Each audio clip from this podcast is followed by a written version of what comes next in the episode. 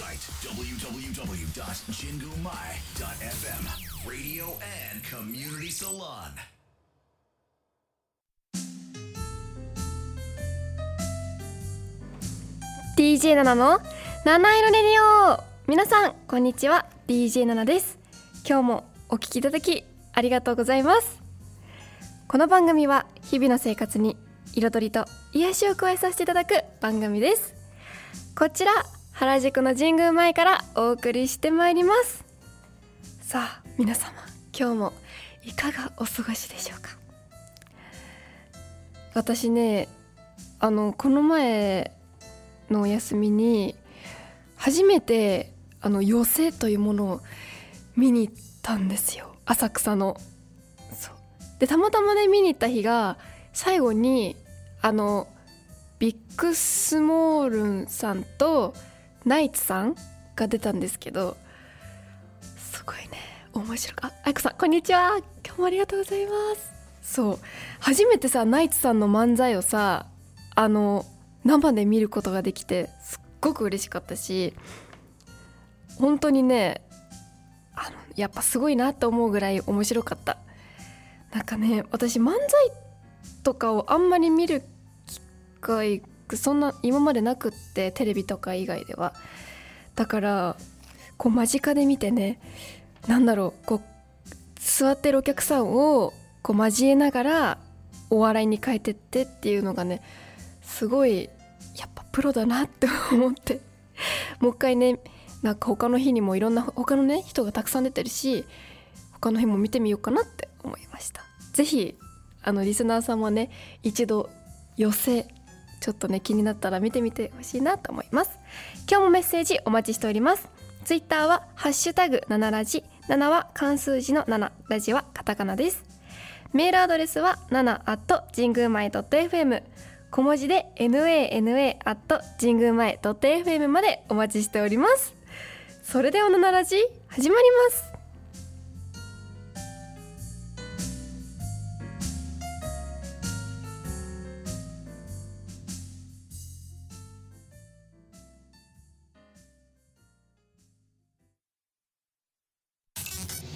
jingomae Radio and Community Salon。DJ NANA のハートウォーミングタイム。私 DJ NANA が最近ほっこり心温まったことや温かいメッセージをご紹介させていただきます。あいこさん、生の漫才いいですよね。本当にすごい良かったです。もうなんかね、やっぱ浅草といったらさ、やっぱそういう寄席とか有名じゃないですか。だからね、見れてよかった。次はね、落語をちょっと見に行くのが目標で、ちょっとお仕事頑張っていこうかなと思っております。じゃあ最初メッセージ、まずはあいこさんから、インスタグラムの方でいただきました。ななさんこんにちは。こんにちは。保育士試験の筆記一次試験合格通知が来ました。おめでとうございます。来月の二次試験も頑張ります。すごい、おめでとうございます。いや、すごいよね。私多分私苦手なの、筆記試験とか。もうすごいよ。楽しみですね、二次試験の合格通知も。うわー、すごいね。もう絶対取れる、絶対なれる、絶対なれます。もうここまで来たらさ、いや、もういいな。そっか、いや、私も何か頑張ろう。何か他の分野でなんか資格ね、いいですよね。ありがとうございました。いこさん本当にすごいですよ。いや、難しいもん絶対。しかもさ、こんな優しい方にさが保育士さんになるなんてさ、最高じゃんね。私も子供になりたいそうね、そっか。いや、私も何かやりたいな。試験何がいいかな。でもねえ、いや、でも本当にすごいよ。だってさ、学生のうちとまた違うじゃない、試験の勉強ってさ、やっぱ大人になると余計さ、ね、お母さんとか余計ね、お仕事しながら家事しながらってやると思うからさ、すごすぎる。私も何かちょっと見つけて頑張りたいと思います。なんかさ、嬉しいですね、嬉しい。そうそう、あ、みゆさんもおめでとうございますってね、本当にね、これは喜ばしすぎる。じゃあね、ちょっと私も考えていこうと思います。何か試験をやろうって。よし、じゃあ次、匿名質問箱から。ナナさん、こんにちは。こんにちは。突然ですが、今一番したいことって何ですか？私はゆっくり昼寝がしてみたいです。嘘、したことないのかな、この方。私めっちゃしたことあるんだけど、すごいね、いや偉いよ。私はね、なんかその資格のね、それこそ資格試験もやりたいんだけど、それと他にはなんかね、罠習い事、そう、それこそね、お着物とかさ、自分で着れたらかっこいいじゃん。で、ずっと昔からね、そういうのやりたいなと思ってんだけど、なんかどこがいいか分かんないし、どこのお教室がいいかさっていうのもあったりね。でも和の習い事たくさんあるよね。華道、茶道、あと何、なんか結構あるよね。そういうのやってみたい。和な雰囲気、そう、お着物の着付け教室とかさ、そういうのもいいしさ、行ってみたいな。和菓子作ってもみたいし、まずはね、お着物を着れるようになってみたいなっていうのがね、最近私の心の中にずっとあるので、ちょっとやりたい。一応なんかね、簡易的なお着物は持ってるの、洗濯できるやつ、ちょっと安めのね。でも着れなくってさ、でこの前羽織を買ったの、古着屋さんで。でそのさ、羽織もすごく可愛いんだけど、今のね普段のお洋服にも合うんだけど、なんかそれもやっぱお着物の上から着てみたいなーなんていうのもあってね、ちょっと考え中。私ね、そう、最近そういろいろさ、忙しくて、お引越しとかあるからさ、なかなか今すぐにはできなそうなんだけど、今年中にはやりたい。よし、目標だ。着付けできたらかっこいいよな。ね、かっこいいよね。そう、本当にやっぱいいよね。やっぱ日本人として着れたらかっこいいじゃんね。着れなくてもいいけどさ、着れたら、私和なもの好きだからってのもあるんですけど、だからちょっとそれにチャレンジしてみたいなって思います。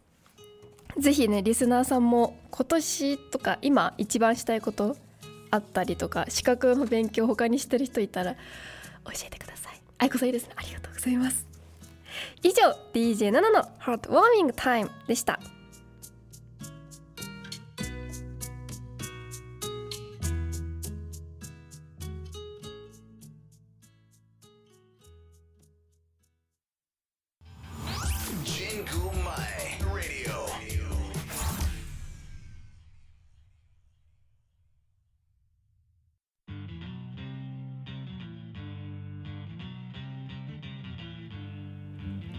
DJ NANAの I Realized。 このコーナーでは私が最近気づいたこと、新しい発見をお伝えしてまいります。さあ、今回はね、そのなんかね、最近映画館とか昔からよく行ってるけど、その寄席とか行ってみて、ちょっと気になったことがあってね、調べたんですが、日本の映画館の歴史って何やろうっていう。あ、愛子さん、仕事戻ります、頑張ってください。ありがとうございます。愛子さんも頑張ってください。そうなんです。ちょっと日本の映画館の歴史ってさ、何気に気になるじゃないですか。ちょっと調べてみました、ネットで。で、ちょっと読んでみますね。で、まず日本で一番最初にできた映画館が1903年の10月1日にできたやつで、東京浅草ロックに開館した電気館っていう名前のところが最初の映画館なんだって。これが日本に初めてできた常設館っていう、映画常設館っていうものらしいよ。すごいよね。1903年だって。でも案外最近か。いやでもすごいよね。大正時代だもん。なんかね、その大正時代の電気館の写真がね、ここ私が調べたやつに出てるんですけど、もうね、電気館の前ですーごい人だかりなの。もうなんだろう、道が見えないぐらい下の人がいすぎて埋まってて、人でそんくらいね人気だったんだね最初で。一応最近ね、私たちがよく行くような映画館、東宝シネマズとかイオンシネマとかそういうのはね、シネコンっていうシネコンスタイルっていう映画館らしくて、でシネコンスタイルって何っていうのが4つなんか特徴があって、1つが6つ以上のスクリーンがあること、2つ目が3つ以上のスクリーンにつながる映写室があること、で3つ目がチケット販売窓口やロビーがあること、で4つ目が総入れ替え制で立ち見ができないっていう、その特徴、4つの特徴を持ったのがシネコンスタイルって。だから私たちがさ、想像する映画館って言ったらやっぱこれだと思うんですけど、昔は違ったんだって。立ち見できたりとか、そうそう、ポップコーンとかドリンクはほぼなくって、入場料が主な収入だったから、昔の映画館は。だからね、全然というかちょっと違うらしい。ちなみにシネコンの映画館で一番最初に日本にできたのは東京の品川区にあるキネカ大森っていうやつらしいよ。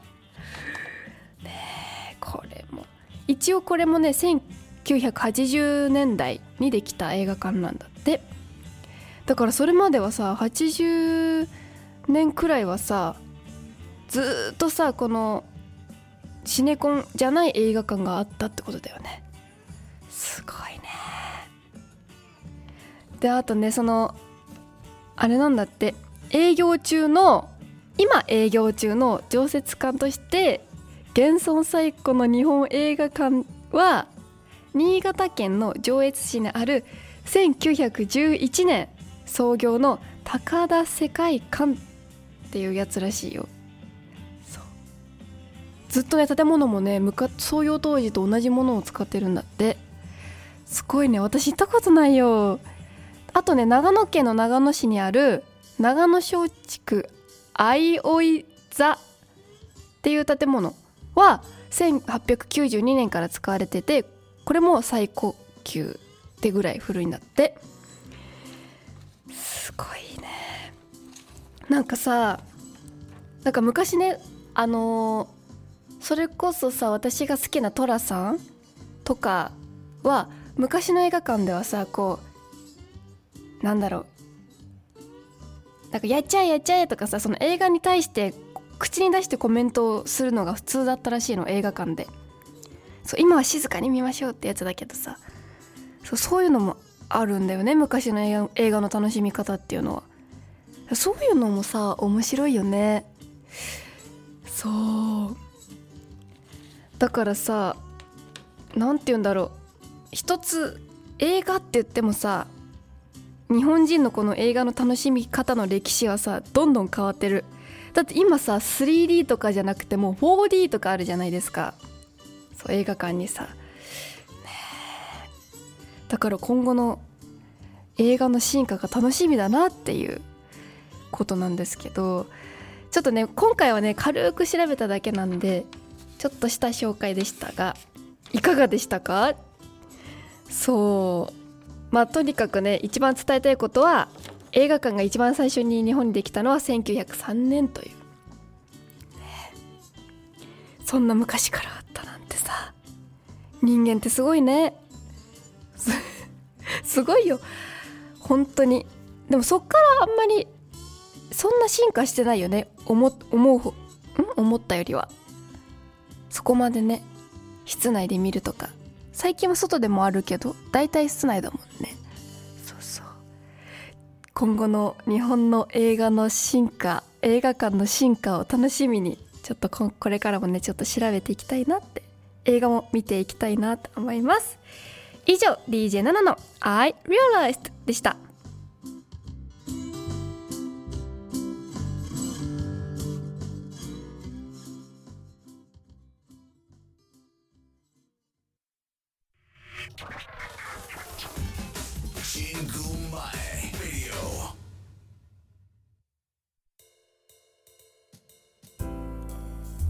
七色レディオ最後のお時間となりました。今日も最後までお聞きいただきありがとうございます。あ、みゆさん、映画館の歴史知らなかった、すごいね。ほんとね、すごいですよね。私もね今回ちょっと気になって調べて知ったんですけどね。でも私さ、これちょっと今思うけど、昔の方が映画館の名前かっこいいね。高田世界館とか長野松竹相生座とかいいよね。ちょっとこういう、私もね今多分さ、まださそういうちょっと古風な レトロな映画館ってまだあるらしいから、ちょっと行ってまたレポートしていこうと思います。じゃあね、今日のおすすめ曲はジェニーハイでエクレールっていう曲です。これね最近私が見た映画でさ、派遣アニメっていう映画があるんですけど、そうこれのねエンディングに流れてた曲です。ぜひ気になった方はこの映画も見てみてください。ここまでは私ナナがお送りいたしました。今日も素敵な一日をお過ごしください。